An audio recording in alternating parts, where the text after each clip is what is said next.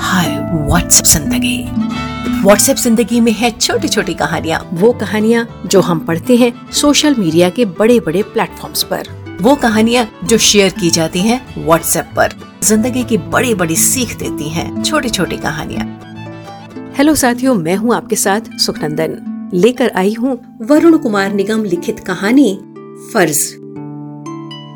पिताजी के जाने के बाद आज पहली बार दोनों भाइयों में जमकर बहसबाजी हुई। फ़ोन पर ही बड़े भाई ने छोटे भाई को खूब खरी खरी सुना दी। पुश्तैनी घर छोड़कर बड़ा भाई कुछ किलोमीटर दूर इस सोसाइटी में रहने आ गया था। उन तंग गलियों में रहना बड़े भाई और उसके परिवार को कतई नहीं भाता था। दोनों मियाँ बीबी की अच्छी तनख्वाह के बलबूते उन्होंने बढ़िया सा फ्लैट खरीद लिया। सीधे साधे हमारे पिताजी ने कोई वसीयत तो नहीं की। पर उस पुश्तैनी घर पर मेरा भी तो बराबर हक बनता है, बड़े भाई ने सोचा। छोटा भाई भी मना नहीं करता। लिखा पढ़ी को भी राज़ी है, पर दिक्कत ये है कि अब वो बड़े भाई वाले हिस्से में कोचिंग सेंटर खोलना चाह रहा है। उसकी टीचर की नौकरी सात महीने पहले छूट चुकी है। दो महीने पहले ही आसपास कहीं किराए का कमरा लेकर कोचिंग सेंटर खोला है। फ़ोन पर बड़े भाई से कह रहा था आपके वाले हिस्से में कोचिंग सेंटर खोल लो तो मेरा किराया बच जाएगा। बड़े भाई ने सुना तो सोचा, अब भला ये क्या बात हुई? चीज़ मेरी बरतेगा वो। ऊपर से धर्म पत्नी भी छोटे भाई को सही ठहराते हुए बोली, खोलने दो ना उसे कोचिंग सेंटर। छोटा भाई है आपका, मुश्किल में है, कुछ सहारा ही हो जाएगा। आखिर बड़े भाई हो, कुछ तो फ़र्ज़ बनता है कि नहीं? अब बड़ा क्या बोलता?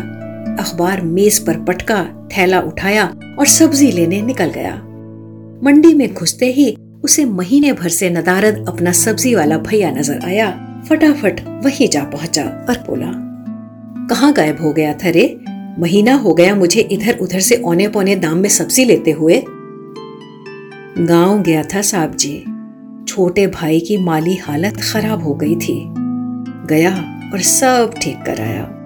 घर में ही छोटी सी दुकान करा दी बापू नहीं है तो क्या हुआ? बड़ा भाई भी तो बाप समान होता है ना, साहब जी। ये सुनकर लगा जैसे बड़ा जम सा गया। थैला वहीं छोड़कर ऑटो लिया और उन जानी पहचानी तंग गलियों से होता हुआ अपने पुराने घर जा पहुँचा।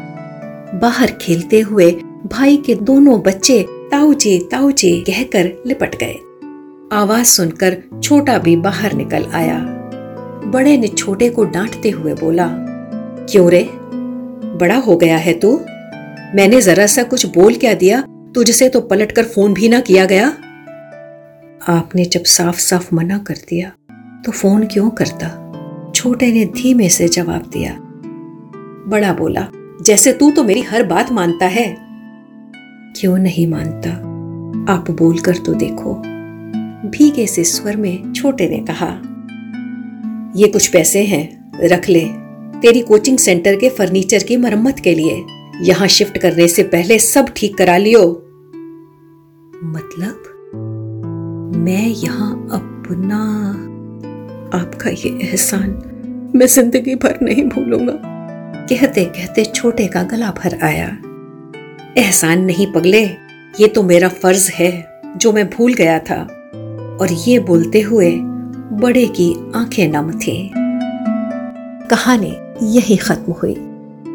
साथियों, जो प्राप्त है, पर्याप्त है, सब्र कीजिए। रिश्तों का कोई मोल नहीं, इन्हें सहेज लीजिए। सदैव प्रसन्न रहिए। कहानी को सोचिएगा जरा। ये थी वरुण कुमार निगम लिखित कहानी, फ़र्ज़, वाचन स्वर, सुखनंदन बिंद्रा का था। व्हाट्सएप ज़िंदगी ओनली ऑन हब पर